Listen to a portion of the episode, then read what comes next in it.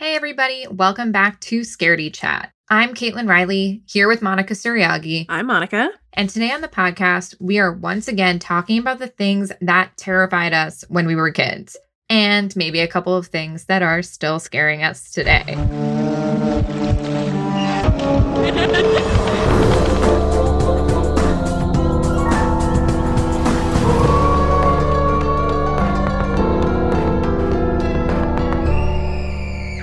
So this week, we are going to talk about a movie that royally messed Monica up. And later, we're going to be joined by the amazing singer, songwriter, actress, director, podcaster, Lola Blanc, who's going to share the thing that scared her the most when she was a kid. Caitlin, I have to talk to you about this movie that for some reason this week it just popped back in my head after years of trying not to think about it, actually. But have you seen Deep Blue Sea? Okay, no, I have not seen the whole movie, but I have seen absolutely insane clips from the movie that I can imagine brings up a lot of things for people who are phobic of sharks, which I don't consider myself, but... Are you phobic of sharks? Why don't you just tell me? I think I am afraid of sharks. And I wasn't until I saw this movie. But this made me afraid of sharks. I think that, for me, as someone who very, very rarely goes in the ocean, I'm like, the sharks will stay in the ocean. But I imagine it's also because I was not exposed to movies like Deep Blue Sea in a very full way. In a formative time in my life. So tell me, why is it that Deep Blue Sea has still wrecked you, specifically? Deep Blue Sea has ruined my life because there are some really shocking images in it, which is, good for the movie because it's actually kind of, innovative and cool. But, basically these idiots thought that they should make sharks smarter. That's the whole movie. Why would anyone? That's, the same thing with Jurassic Park. Why would you make them smarter? Let's make this monster smarter. Why? Why? But yeah, that's the whole thing. It's their thought is that they're experimenting on sharks' brains to try to cure Alzheimer's. Okay. And then, yeah, because that makes sense. And then not halfway through, but a little bit into the movie, where things start going wrong. Do they go wrong? They go very wrong. But as they're starting to go wrong, the one scientist, she admits in order to experiment on them, we had to make their brains bigger, and therefore they're smarter and way more deadly. It's why? Of all the animals, that you could make the brain bigger of, why would you do the one that could literally swallow you whole, but would first, chew you up, which makes it significantly worse? First put all of your blood outside of your body and then eat you. Yeah. No. 2 rows of teeth, people. Come on. What are we thinking? 2 rows of teeth. But here, okay, there's 2 things specifically from this movie that I didn't sleep for months and months and months after this. One of them is, I believe actually it is Samuel L. Jackson's character. I think. Sure. When I remember it, it's somebody else, but I think it actually was Samuel L. Jackson. But, all the stuff is starting to go wrong, right? And, there's the small band of people that we're going to follow, and of course they're going to get picked off, but it's at the beginning when that group assembles, Are they in a submarine, or did I make that up? No, they are in an underwater research facility. So on top of that, they're underwater. It has to be underwater. This Alzheimer's research facility is also in the middle of the ocean, underneath the ocean. Amazing. Exactly. Flawless planning. Yeah, it all makes sense, and it was all smart and logical. But it's at that moment, where the crew has assembled, and it's we gotta get out of here. What's the plan? And Samuel L. Jackson's character, I guess, is kind of taking charge, and he's monologuing. He's we have to stick together. It's important that we all stick together. And as he's talking, a shark comes out of the floor and eats him. Oh no. My childhood brain could not understand a character in leadership dying in the first 5 minutes. Imagine. I was what? That's not how that's supposed to go. No, he just gave the speech. He was the one who wanted to stick together. Oh man, that's anti-scream rules. He's the one who really, he laid down the law. He's not supposed to die. That's the one.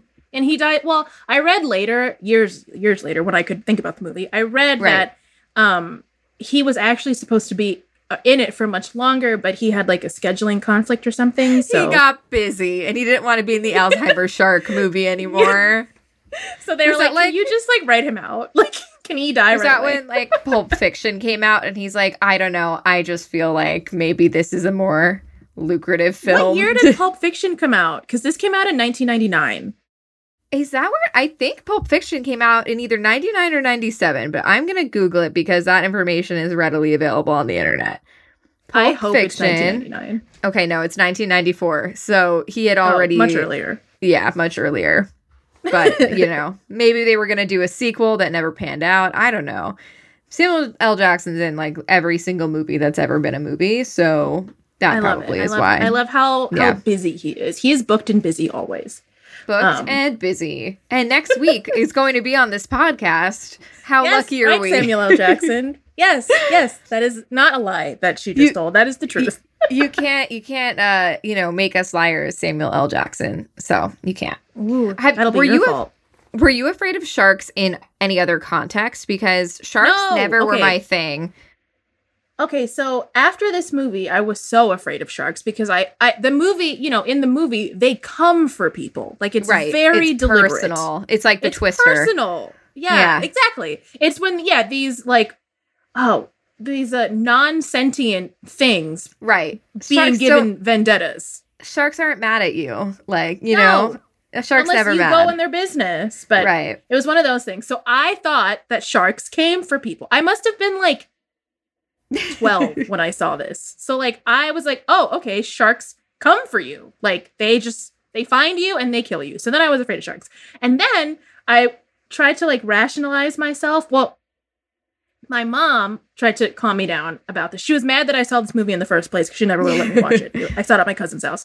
So she was mad that I saw it. But she was like, we're in a house in a town. Like, there are no sharks. They're not going to... We live in Pennsylvania. like, we're not like in the middle of Pennsylvania. Right. Like, they're not going to... Where would they be? I think that's why sharks didn't scare me, because I'm like, the odds of me being in my childhood bedroom encountering a shark felt slim. Are very small. Yeah, so felt slim. There's that. But then that, like, shortly after that, I had a dream... Because this happens in the movie, that a shark just burst through the floor of my room. Like, through the wooden floor. That could happen. You know. And then I was scared of them all over again. They could live in the pipes, Monica. They could live in your pipes right now. Do you know?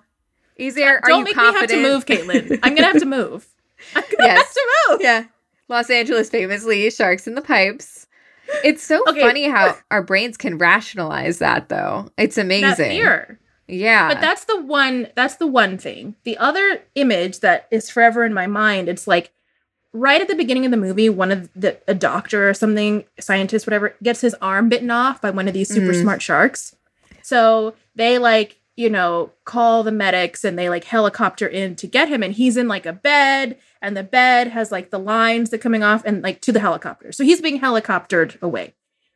In a real situation, you would put him inside the helicopter. You wouldn't dangle him off the bottom of it. Right. Why would he do that? So that's the first flaw. So this guy's hanging off the bottom of the helicter. Oh, no. The sharks can jump. Sharks can jump. A shark comes out of the water, grabs him from the bottom. So he's still alive. It's holding on to like the gurney. Oh, no. And drags him into the water. And the helicopter swings and hits a tower, and then, like, all those people are dead. Oh, my God. So now the shark, and then there's, like, the underwater base with, like, the glass windows where they watch the sharks. It rams him into the glass window, and his face is, like, pressed against the glass, and he's still alive because he has an oxygen tank on because he was injured. So he's alive this whole time, and the shark is just like pressing him against the glass while all of his colleagues are like watching from the inside, and they can't do anything, and they can't do anything, and they have to run away because it's breaking the glass, so they have to like run away and abandon him while he just gets smushed through this glass window with a shark. I feel like that probably won't happen. But the odds are not zero, so, you know. The odds are not zero. And that is the problem. I think that the lesson here is, honestly, if you're going to do experiments, choose, like, smaller animals. Stupider to make smarter. Animals. Yeah, yeah. Sharks, less harmful. Yeah, I don't know. I'm not a scientist, you know, but I feel like I know that Alzheimer's sharks are not the way. And, you know, I was scared of that movie for so many years. Like, I couldn't sleep. I don't know. I was just so scared. And I can remember how scared I was of that specific movie for so long. So if anybody else was afraid of Deep Blue Sea, hit me up. Oh my God. I am so excited about our guest today. She is a lovely friend. She is a very talented director, actress, singer-songwriter, and also a podcast host. What doesn't she do? She does it all very well also. And she has a fear that's a little damp, I guess I would say. But everybody, Lola Blanc. Hello. Welcome to the podcast, Lola. Thanks so much for being here. Thank you so much for having me. We are very excited to delve into your fears from childhood, specifically this movie, What Lies Beneath. I haven't seen it, so you're going to have to tell us all about it. Okay, first of all, it does not hold up. I'm really sorry to say. I mean, look, it holds up in some ways. Michelle Pfeiffer, gorgeous, but not some... Some of the scares still hold up, but some of them you're like, okay, we've seen this a million times by now. But anyway, when I was a child, I had never been more scared of anything. And I feel like that was maybe the first time I actually liked horror movies instead of hating them while my brothers tortured me with them. It's so funny because the first thing we said we're like, oh my God, Michelle Pfeiffer is just a vision. Like, this is amazing. Look at those cheekbones. So stunning. And then it's painful to look at her. I know. That's how I felt too. Yeah. Her face is sharp. Like, yes, it looks like it would hurt me. It would. It hurts me. I absolutely am obsessed with it. If only injectables could give me those cheekbones, that would be really great. But I don't think that's going to happen. But yeah, so this movie, I've actually never seen it either, but I feel like it's such a cultural touchstone. So why don't you just give us some context about this movie, which I don't know if it's a horror movie, would you say more, or is it more of a psychological thriller as someone who... Yes, because from that clip, it's a little hard to tell. It's a both. It's two in one. Kind of changes tone. I don't want to spoil too much for people. Do we care about that? I don't know. No, please spoil it because we've been ruining everything. Okay, yeah, been ruining it. Also, I mean, it's pretty old. Like, the time has passed. I think 1999 or 1994. We were just talking about a movie from 1994, so I think we're confused. But I think it's later. Yeah, yeah. It's older though. You know. Yeah. It might be able to drink now. It might be 21. So we'll see. Oh, cute. All right. Here's the deal. Michelle Pfeiffer married to Harrison Ford. Beautiful house. Beautiful life. Wow. Neighbors move in next door. Michelle Pfeiffer's like, oh no, did I just see my neighbor murder his wife? I heard some strange noises. She was crying. She seemed scared. Then he was dragging out something that looked like a body bag. Oh my gosh. So then she starts... Ooh. Seeing things around the house, and she becomes convinced that her neighbor's dead wife is haunting the house. And it is indeed being haunted. The scene that I sent to Monica in particular is a scene in which it's nighttime. Yes, Lola, break it down. Yes. So how old were you when you saw this clip? Where did you see it? How did it come into your life? I was probably 12, and I was at a sleepover with girlfriends, as one is, and I was still very much Mormon at the time. I was still very religious, so I no longer believe in ghosts, but at the time, I very much believed in ghosts and demons and all of the things, and we're in my friend's basement in her big house watching this movie, and it triggered all of my fears.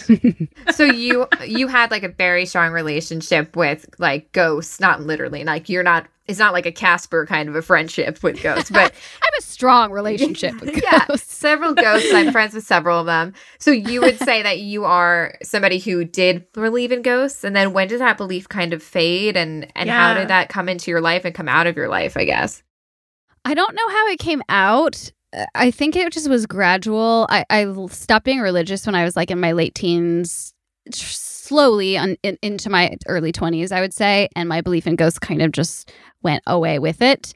But that doesn't mean I don't still get afraid of them. Let's be clear. You don't have to believe in something to be afraid of it. Totally.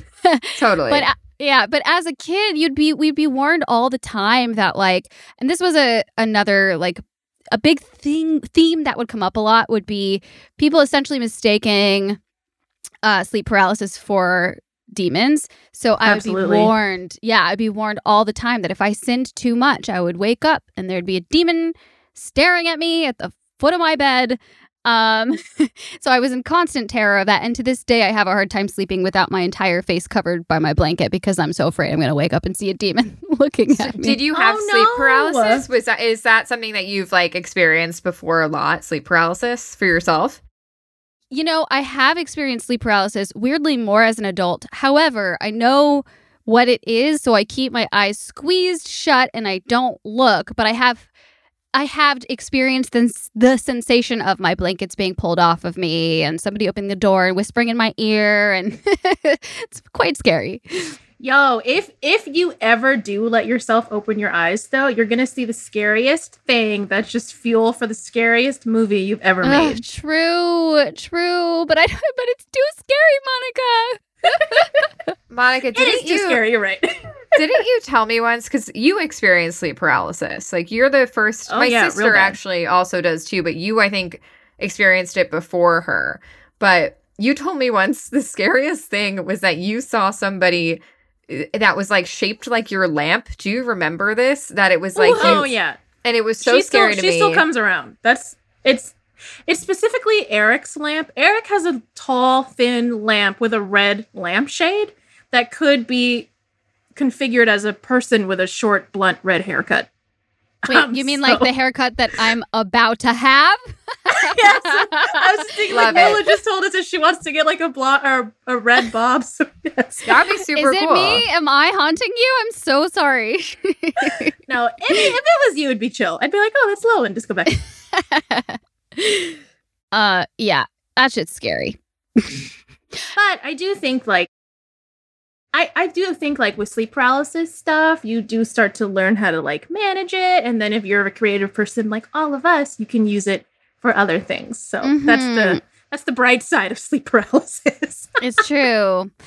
Should we talk a little bit about this sleepover, too? Because I feel like that, so many of the things that scared us when we were kids. That's where I was going. Because, I feel like so many people, myself included, these scary horror moments come from sleepovers or gatherings with cousins, or when a bunch of kids are together and they want to be a little bad. That's where all these memories come from.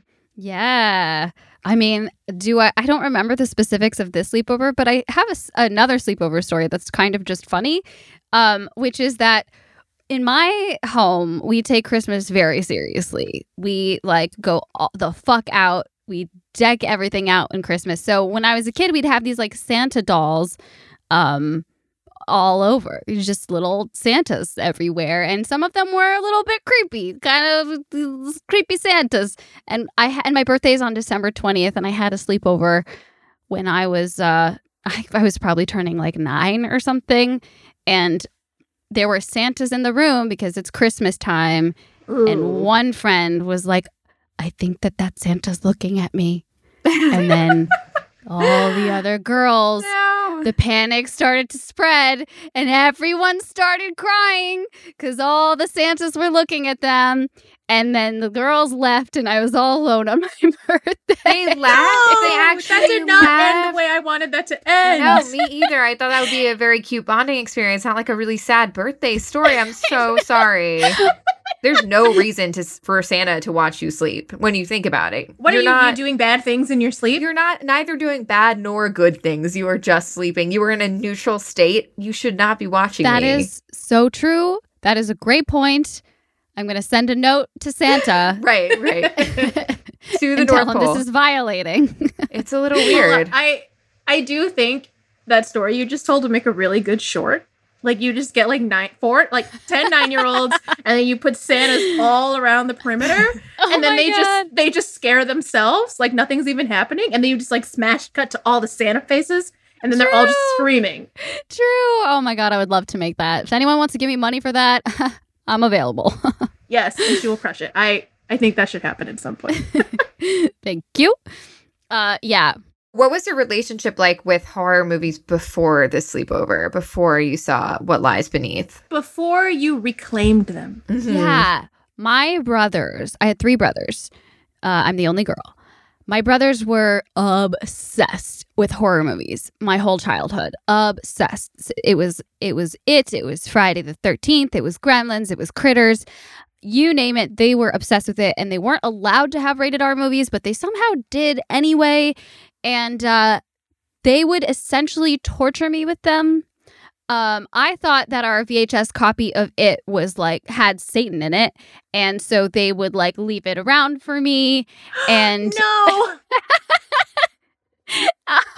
And like for whatever reason, the Tommy Knocker. Do you remember the Tommy Knockers? I know of it. Yeah, I haven't seen that one actually. Yes, it was like a bad show, Stephen King show. I want to say maybe. Yeah, it's definitely Stephen King. I remember something. There's some Tommy Knockers knocking at the door, something like that. They would chant that to me. They would like play all these like really mean movies based on horror. Pranks based on horror movies, essentially. Oh my gosh, you poor child. I mean, it's fine. I'm fine. But I had an aversion to horror movies when I was very young. And I really think that seeing a movie that had like a pretty girl in a pretty house instead of just like slashers, you know, and horrible monsters. Oh, Pumpkinhead scared the shit out of me. I think that really helped me reframe it and was like almost sort of a defense mechanism against this thing. And then I was like, I'm a horror fan now. I love to be scared. Under certain circumstances, it works. Yes. And here I am now making horror movies. Look at me now. Yes. Very fun. When you saw this movie, you were still afraid of ghosts at the time. Oh, yes. Oh, very much. Yeah. So were you able to be like, some ghosts should be mad? Or were you still like, no, a ghost? Probably both. I think I definitely went through a phase where we had a very spooky house where I lived in Michigan and then also in Utah. I think I probably went through a phase where I was like trying to talk to the ghosts that I assumed were in my house and like be there for them, like be there for. Oh, that's so sweet. That is very sweet. When did The Sixth Sense come out? Because I feel like maybe 1999. Yeah, I feel like it was also a product of that movie where I'm like, they just need some help figuring something out. And I will be the one to be there for them. I think that's also like a way to kind of take back control when you're afraid of something. Like, okay, I'm not afraid of you. I am an active helper. So you won't murder me because I'm an ally in this situation. You can 100%. Trust me. You'll go for my brothers, not me. And honestly, they seemed kind of mean to you. So, you know, is what it is. The ghost got them. It's fine. They should have been nicer to the ghosts. What about your house made you think that there were definitely ghosts in there? Oh, my God. Okay. So in Michigan, our house was over 100 years old. It was a farmhouse. It was in the middle of nowhere, rural Michigan. We had 80 acres of land. It was... There were rumors. I don't even remember where the rumors came from. Probably just some guy who we knew that... some earlier tenant had buried bodies on the property. Probably not true, but that was a rumor that I heard in my childhood. But more importantly, like, so we're a very religious family and, you know, definitely believe in ghosts. And there were a couple of instances where we, as a family, all believed that we were being haunted. One of which... Shall I tell you? Yes, please absolutely. Tell us. Absolutely tell us.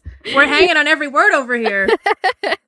Okay, one of which was, so we had this really long driveway. You can see the house from the street, and it's just like flat on this long driveway and then this big house.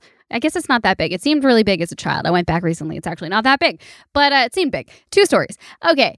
My parents were divorced by this point, so my mom was out with her then boyfriend, and it was me and 2 of my brothers at home, and they were asleep. And I remember being in the living room while my mom was gone. You know, my older brother's older than me, so he was old enough to babysit. My older brother's older than me. Old enough to babysit.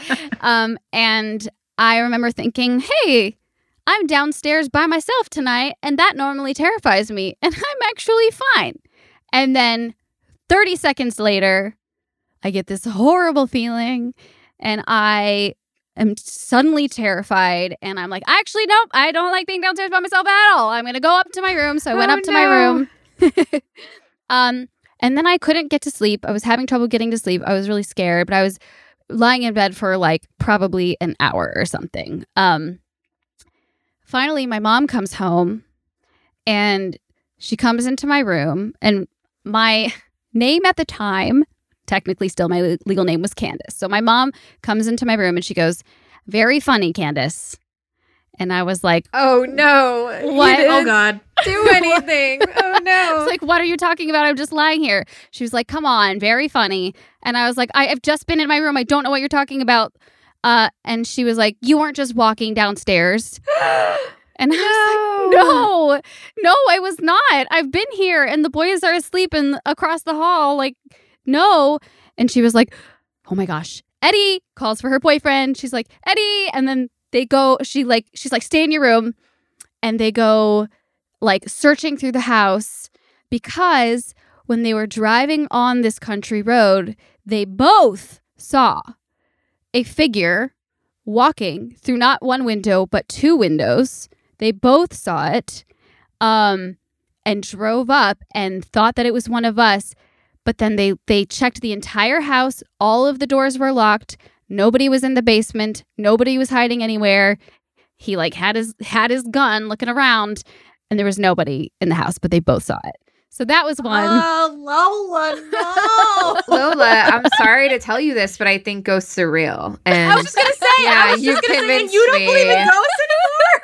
Right. They both saw it. The second you were like, oh, they both saw it, I was like, okay, well, yeah, that's it. Ghosts are real. That's it. Done. We're done. I trust your mom. I trust Eddie, who I don't know if he's still in your life, but seems trustworthy in this case. So, yeah. It was so scary. And then we like had a family huddle, and I think we probably prayed and cried. And it was like the freaking terrifying. Lola, I have another question for you about this movie, and then we can move into our game. But as a horror director now, do you feel like that moment where you were like, I actually really enjoyed this? Do you think that influences your directing style or the stories you like to tell at all now? Maybe on some subconscious level, but I think that moment happened much later. I mean, not that there was one moment, but I think there was one film that kind of made me feel a feeling where I was like, oh, this is a feeling that I really, really love and want to pursue feeling more, which then led to me wanting to create it for other people. And that film was Funny Games by Michael Haneke. Oh, my God. The Australian version or the American version? I love the American version. I love Michael Pitt. Michael Pitt's so good in it. Oh, man. As a rich serial killer yacht boy. I mean, I love him. I love it. That movie really messed me up. I saw that movie whenever it came out. Like, maybe, like, I saw it on demand, I remember. What, like 2007, 8? It's probably the darkest movie I think I've ever actually watched. Maybe top 3, honestly, because when I was watching it, I was like, no. Like, there has to be some reprieve for these people. Someone is going to take, like, a golf club to Michael Pitt eventually. And nobody took a golf club to Michael Pitt. It never happened.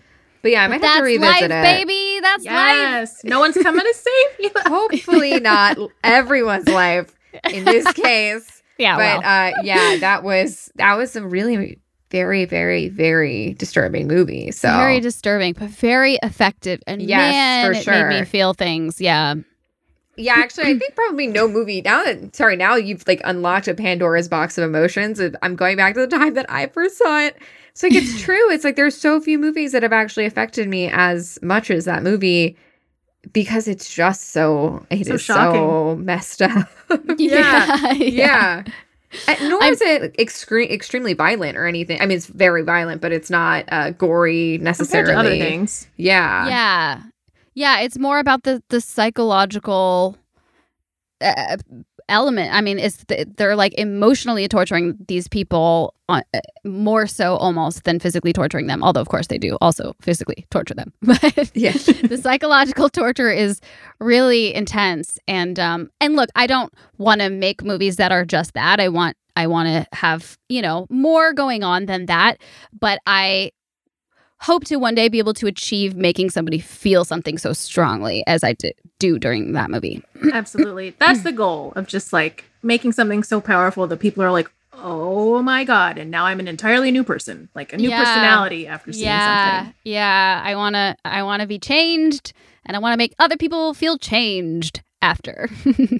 I love that. Okay. I'm gonna take us into our game now.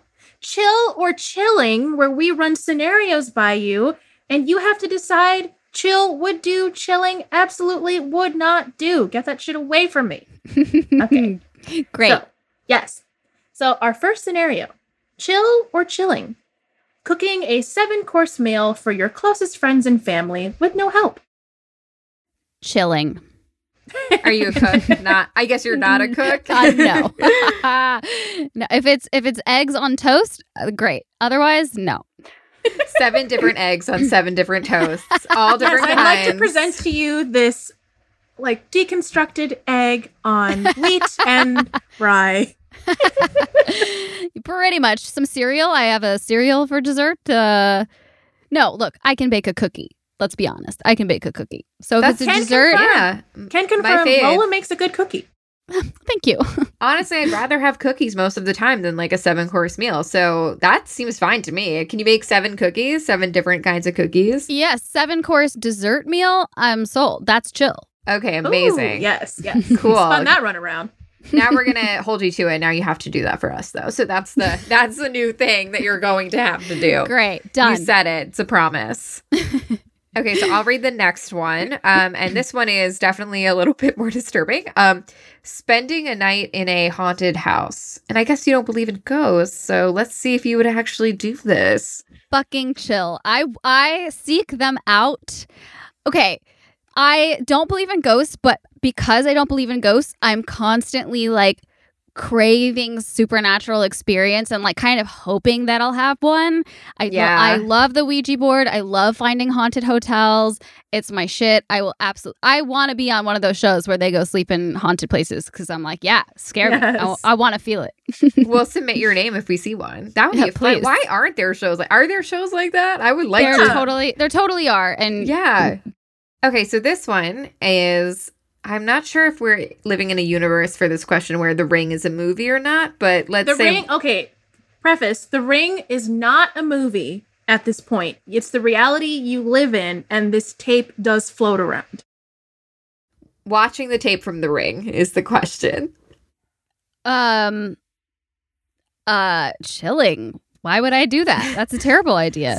This is... I feel like Monica has an answer. Yes, the reason why you might do that is because in the short film Rings that goes with The Ring, watching the tape has become like a weird game for thrill seekers. Because if you can get somebody else to watch it, you won't die. So people will watch the tape and see how far into the 7 days they can go before they make someone else watch it. I mean, while that does sound fun, similar to It Follows, I couldn't live with myself the idea of passing it on to someone else to then have to bear that burden. Because what if they don't do it right? And then I'm responsible. Because you're not a sociopath. You're a nice person. See, like, I understand. Okay, for example, the It Follows, The Ring thing. Okay, so I understand why, if it happened to you, you would be so desperate to pass the tape on, especially if it wasn't a death sentence for that person, because you could be like, hey, look, all you got to do is you got to keep the train going. If you get the train going, though, I think what happens is, correct me if I'm wrong, because in It Follows, if you have sex with a person you pass the demon thing on to them, mm-hmm. and if they die, the demon thing comes back to you, right? Right. Is that the same with the tape? It's like hot potato or whatever. Right. I don't think that's the same with the tape. So I think that if the rules are different, you're done. Yeah. Okay. Yeah. So whether they die or live, it's not really your problem. So you're hoping they live. So that's a good thing. You're hoping they pass the tape on. It's like a pyramid scheme. It's like a ghostly pyramid scheme. It's a deadly possessed pyramid scheme. I also think, though, for the ring tape, I think you're supposed to add footage to it as well.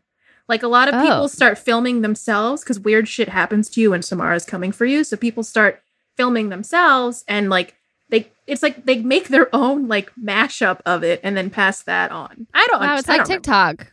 Yeah, it's like, right. It's like you stitch. TikTok.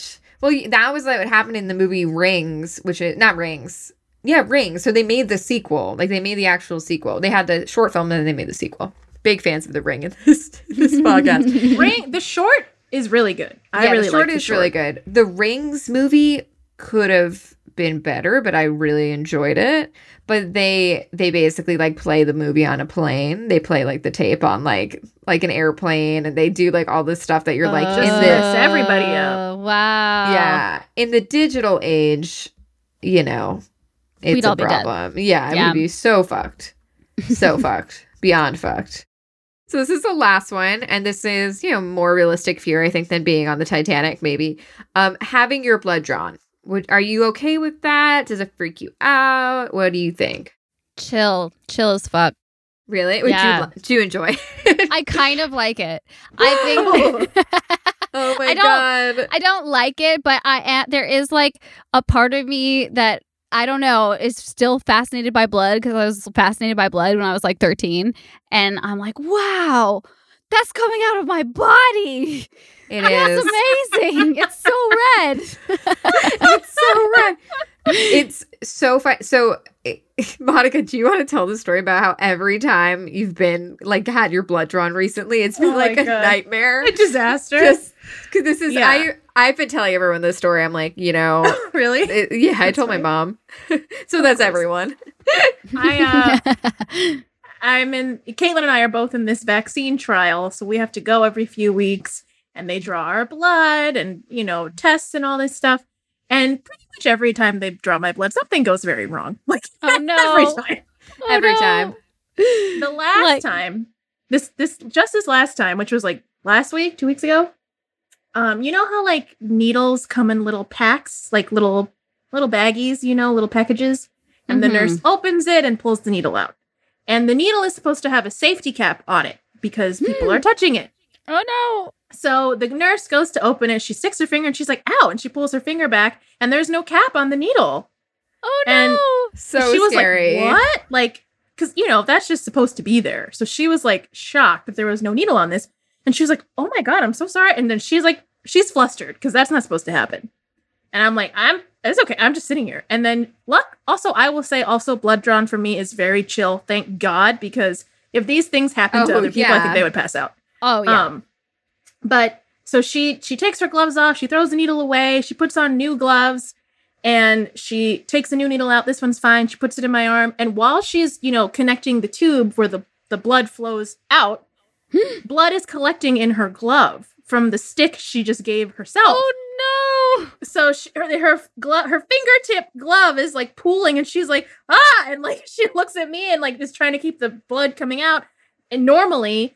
And she finishes what she's doing. She unhooks me, and then the blood just, like, starts dripping because she didn't quite connect it right. Because she's having a moment, so she just slaps a Band-Aid over it, and then she's like, goes to fix her glove. She comes back. And I'm like, oh, my arm's wet. Why? And I look up, and it's like, it's just pouring out through the Band-Aid. Oh, my God. Just like, because she didn't put any pressure on it. She just put a Band-Aid over it. Oh, my God. And I was like, ah. She's like, what? And then she comes over, and she, like, changes the Band-Aid. And she's, like, wiping my blood off of, like, everything because it's on the chair. It's on that, like, that hazmat box. It's, like, it's just all over everything. So like, chilling. Okay. It was chilling. It was a chilling experience. Oh, my God. That is chilling. I was very calm, though. I was like, you're having a hard time. Whatever. Take your time. It's fine. It's fine. Because you were losing so much blood, Monica. You're like, I don't care about anything. Like, it's fine. Like I'm feeling really sleepy right now. Yeah, I could take it. Oh, man. I do know what you mean, though. Like, how there is something kind of fascinating about, like, the blood collecting in little vials. And maybe that's just me being insane. Okay. Lola, this has been so fun. I'm so glad that you are no longer afraid of ghosts, but that a ghost inspired you in some way. Thank you. Thank you for having me on. Of course. And can you please tell our lovely viewers where they can find you or your next project that you want people to know about? Yes, my website is lolablanc.com. My podcast about cults is called Trust Me, and you can find it wherever you get your podcasts. And on Instagram, I'm Oolala, Oohlalola. That was adorable. You have the best Instagram handle when it's spelled out. Oh, my God. That's what I was just going to say. And I was like, is that weird? No. Yeah, it is. No, thank you. Do it again. Wow. Amazing. You don't have to do it again. Thank you so much for spending the last hour or so with us. We had so much fun. And I'm going to go watch that movie. I'm going to go watch What Lies Beneath now. That's added to my list. Let me know what you think. Well, the twist won't surprise us, but I think the journey is worth the destination. But Michelle Pfeiffer's cheekbones always will. Sharp. Always will, sharp. No matter what. So sharp. Thanks so much, Lola. Thanks so much for listening, everyone. We hope you enjoyed Lola's spooky story about ghosts and Michelle Pfeiffer. And, hey, if you enjoyed this episode, make sure you do at least one of these three things. Share this podcast with someone who loves scary things and will love it too. And go to Apple Podcasts and subscribe and rate and review. It really helps us out. And the third thing, make sure you follow us on Instagram at scaredychat_podcast. And I have one last request, but this one's more like for you, for fun. If you have a scary story or a scary moment from your childhood that you want us to talk about, make sure you email it to us at story@scaredychatpodcast.com.